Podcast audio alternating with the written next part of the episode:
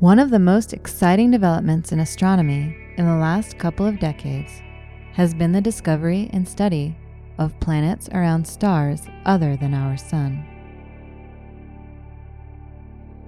These worlds outside our solar system are known as exoplanets. Today, we know that exoplanets can be found in a whole host of configurations and around many different types of stars.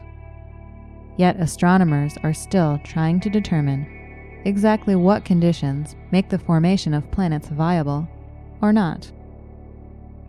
A new study, using observations from the Chandra X ray Observatory, is helping to provide insight about the likelihood of planets forming around stars less massive and much younger than the Sun.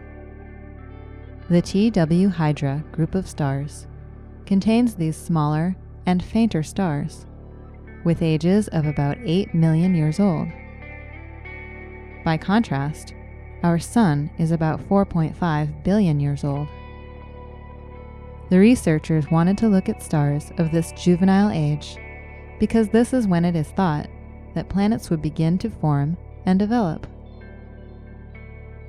The researchers found that even these more diminutive stars can unleash a damaging amount of X rays, potentially destroying planet forming disks that surround them.